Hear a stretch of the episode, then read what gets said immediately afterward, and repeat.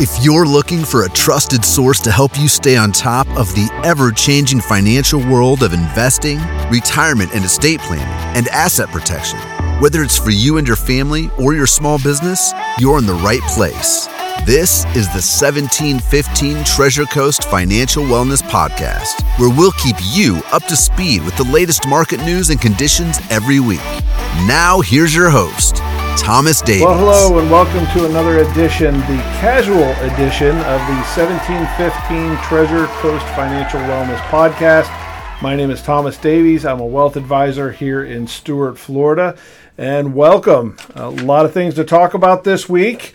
Uh, busy week in the markets, and uh, couldn't mention, failed to mention the heat. Man, it's hot. Hopefully, uh, you're able to get out of the heat, and uh, it's certainly affecting everyone around the country. Uh, you know, stay safe out there and stay hydrated because it is hot, and uh, hopefully, we'll get a break here.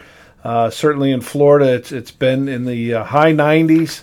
Uh, mid 90s, and man, it's hot. But anyway, hopefully you're staying hydrated and staying safe.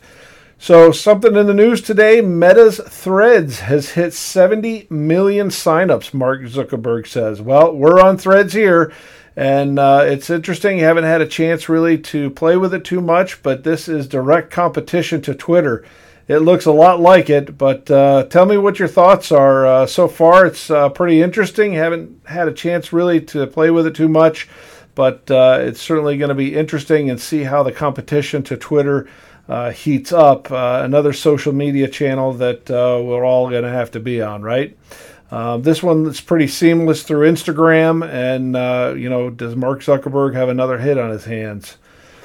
Something to talk about this week: CDs. Uh, you know, CDs are paying five percent, maybe more than five percent, depending on what bank, um, and and it's great uh, as interest rates has risen, and I've mentioned this in the past, but don't put all your money in there.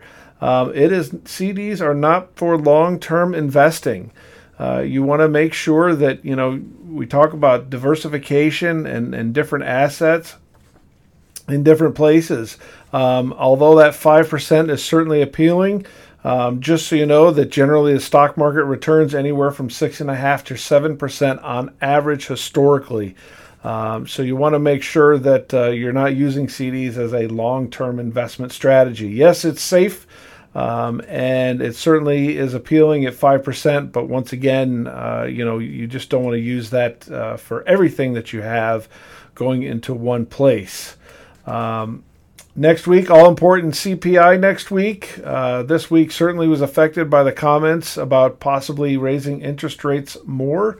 Uh, how many more interest rate raises can the economy hold and uh, and take, you know, before it breaks? I think that's the the big question. Uh, most economists say that we could probably absorb another one or two, maybe even three interest rate raises, um, but certainly we're getting to that tilting point that most people feel that uh, if they go above and beyond that, that they're just going to crash the, the economy and the local banks. So we'll see. We'll see what the numbers say next week. We'll talk about it on next week's podcast. Um, those inflation numbers, if they come in hot and it's not uh, in the declining fashion, which they like, uh, we could be talking another 50 basis points raise. Um, certainly, the employment numbers set everything on fire this week and uh, you know certainly made for a mess uh, trading yesterday for sure.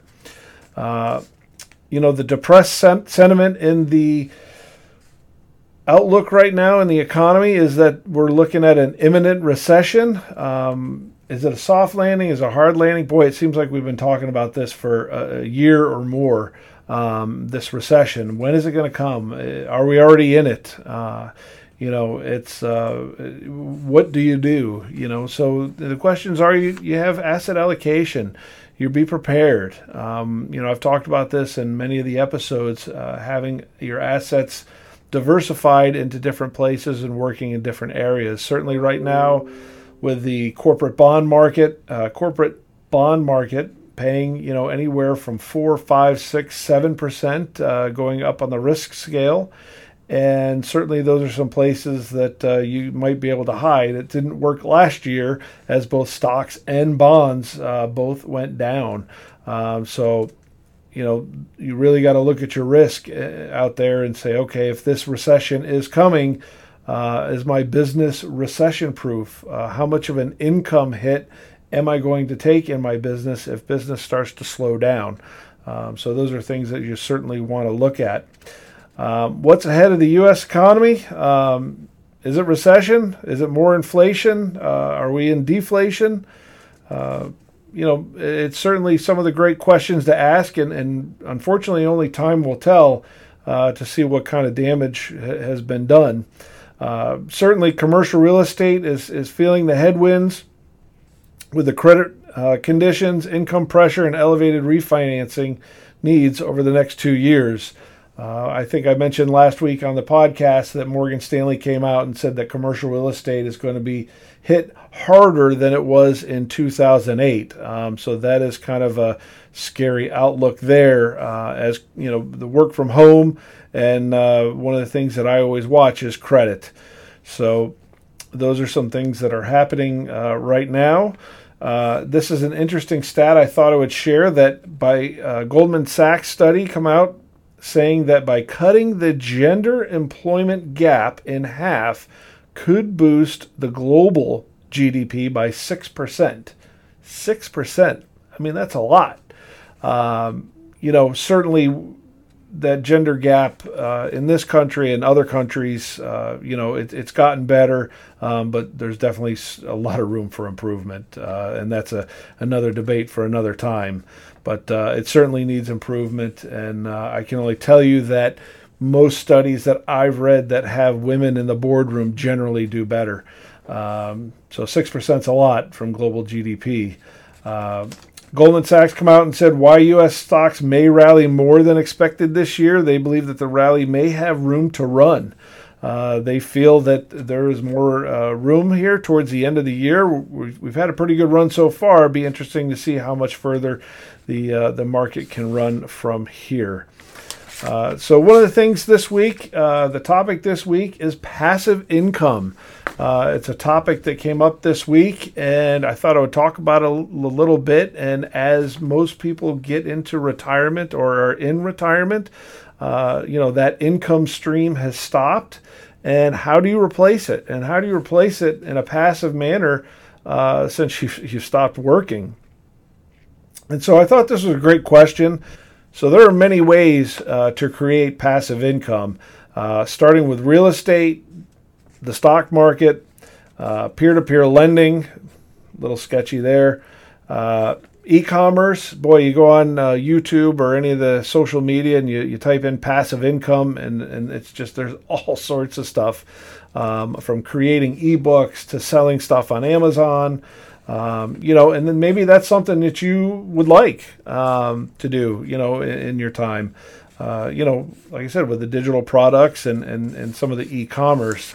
Uh, but for me here at Davies Wealth Management, we're going to focus pretty much on uh, dividend type paying stocks, bonds, uh, mutual funds, ETFs, uh, and any type of investment that's really going to create income into the portfolio.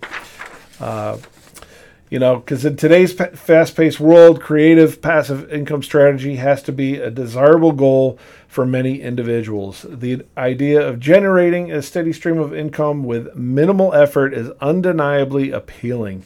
Um, how great is it to be able to, you know, set everything up and just have it generate income? Um, however, building a successful passive income strategy requires careful planning, dedication, and willingness to adapt to changing market dynamics. Uh, you know, this is something that I put in an article out today on, on passive income and some steps to do that.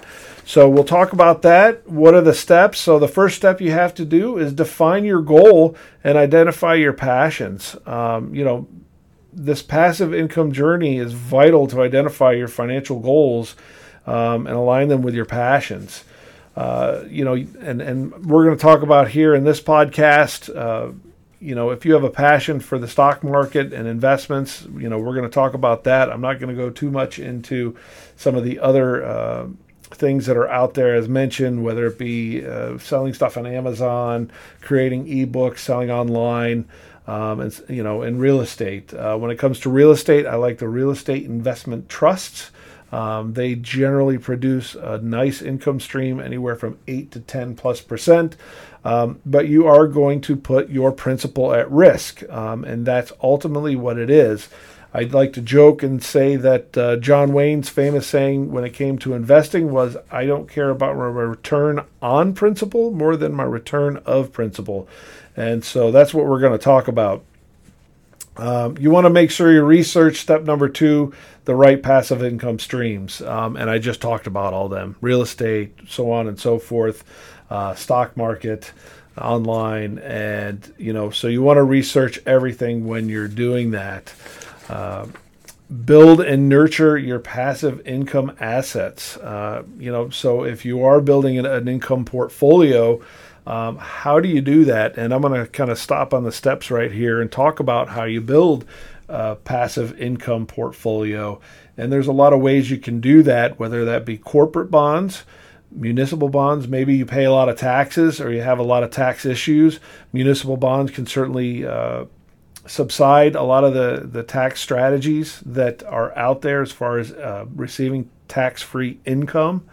Uh, you know, but munis and corporates are certainly one of the ways to go. There are a lot of ETF, exchange traded funds out there. Maybe you don't have the time to pick individual bonds and sort through all the different listings and the different rating agencies and you know are they investment grade are they non-investment grade are they stable are they negative um, whatever the rating agencies has rated them, maybe you don't have the time to do that, and you can look into an exchange traded fund that has a basket of those different types of municipal bonds or corporate bonds in an ETF strategy. Um, and depending on what they yield. Uh, now, the investment grade, you have the high yield, you have, you know, which is more risk. Obviously, the lower yield, the safer they are, whether they go from a AAA rating being the best uh, down to triple B, so on and so forth, down into the C ratings, and we won't talk about ratings below that. Um, you know, but it's also risk in the portfolio and how much you want to put into risk uh, inside your portfolio. Other than that, uh, you can also look at some different mutual funds. Uh, they're basically the same as an ETF. Uh, they're going to do the work for you. They're going to look at all the individual bonds and you know go through the ratings and you can basically pick that mutual fund or ETF based on the ratings that are inside the underlying portfolio because you're going to do the homework like you normally do and you're going to look and see uh, what's inside that portfolio held. Now, they're also dividend paying stocks. There's a lot of stocks out there that will pay dividends anywhere from 0.25%, which doesn't do you any good, um, upwards of 7 8%. Uh, you know, there's a few out there right now, AT&T and Verizon are up in that 7 plus uh, percent range. Uh, but if you look at their track history over the last five years, your principal has been at risk. Um, it's actually declined over the last five years, not by much. Um, but certainly you're paying for that, that dividend, and can those dividends be sustainable? Um, that's one of the ways that you can look uh, is with dividend paying stocks, add some ETFs, maybe even some mutual funds. Um, there are some higher yielding stocks, um, but I will warn that the higher the yield you get in some of these individual stocks, the higher the risk you're going to put your principal at risk. So, those are some things to think about. Um, I've mentioned uh, real estate investment trusts. Um, that is another way in the stock market that you can do this is by adding those REITs into your portfolio, um, and they usually are generally a little higher yielding, um, depending on what the underlying REIT holds in its uh, portfolio. Something else we can talk about too is annuities, um, and annuities can be a completely separate podcast. Um, and we're just talking about income today um, and passive income. And there are many annuities out there that have uh, income strategies that will pay you for life. And basically, how that works out is you use up your principal first and you outlive, you get paid uh, the income stream to the end of your life. And, you know, based upon how much premium you put up, is depending on how much you will get back in income. Uh, and some for some people that's great. Uh, they have an immediate annuity. Uh, there's variable annuities. There's fixed index annuities. Uh, there's all types of annuities uh, that can uh, create that passive income. And, and, so those are some things that you also want to look at um, are the annuities. And so with that, those are a few things that you certainly want to look into in the public markets uh, that are available for passive income. Uh, that's a few ideas. Hopefully, you can run with those. Uh, once again, if, if you have questions uh, and anything directly, please give me a call. my number will be in the YouTube and also at the end of the podcast. And like I said, hopefully that gives you a couple ideas. It's really uh, depending upon your risk and your risk tolerance and how much you're willing to put that money at risk for the income. Um, it's gotten better these days with interest rates being raised. Um, and if they do raise interest rates again, uh, the fixed income market will actually give you better, higher yields. Uh, you know but the unfortunate part is that you know you just can't have your cake and eat it too meaning you know you can't have all the income and then have all the growth um, there is a trade-off and generally the higher the income the lower the growth um, it's just generally a trade-off there it's not always that way uh, but certainly it can be the trade-off that uh, you know really is the deciding factor in risk. Um, do I want a little more income? Do I want a little more growth? Um, and sometimes you have to decide which is more important, that income or growth. And I've talked about in the past that growth and income as you age, uh, you be you get more income than you do growth. Um, whereas when you're younger, it's all about growing your assets, uh, not so much about income. But once again, that uh, income stream gets turned off, and you just got to figure out how to how to do that. And you know, with all that being said you have to have a budget. You have to understand how much money it is that you need. And, and, and even if you have more than enough, you still have to have a basic understanding of how much you're spending on a yearly basis. Um, and so by having a budget, and it can be a simple budget, it doesn't have to be complex, but just an idea of what you know your your income needs are because um, a lot of people will come in and they say, "Well, I need income out of my portfolio." Well, how much income do you need will also dictate how much risk you need to take inside your portfolio, um, depending on how much money you have, also. And you want to set those goals and needs inside that portfolio along with your income as part of your needs. So, that's going to be it this week. Uh, the casual edition of the 1715 Treasure Coast Financial well- Wellness Podcast. Once again, my name is Thomas Davies. I'm a wealth advisor here in Stuart, Florida. I hope you have a great weekend, and I am out. Thank you for listening to the 1715 Treasure Coast Financial Wellness Podcast.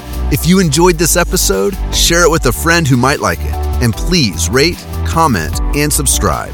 If you'd like to contact us, find more information, or if you'd like to keep up with us on Facebook, Instagram, Twitter, or LinkedIn, check out our website at www.tdwealth.net. Have a great day, and we'll talk to you next week.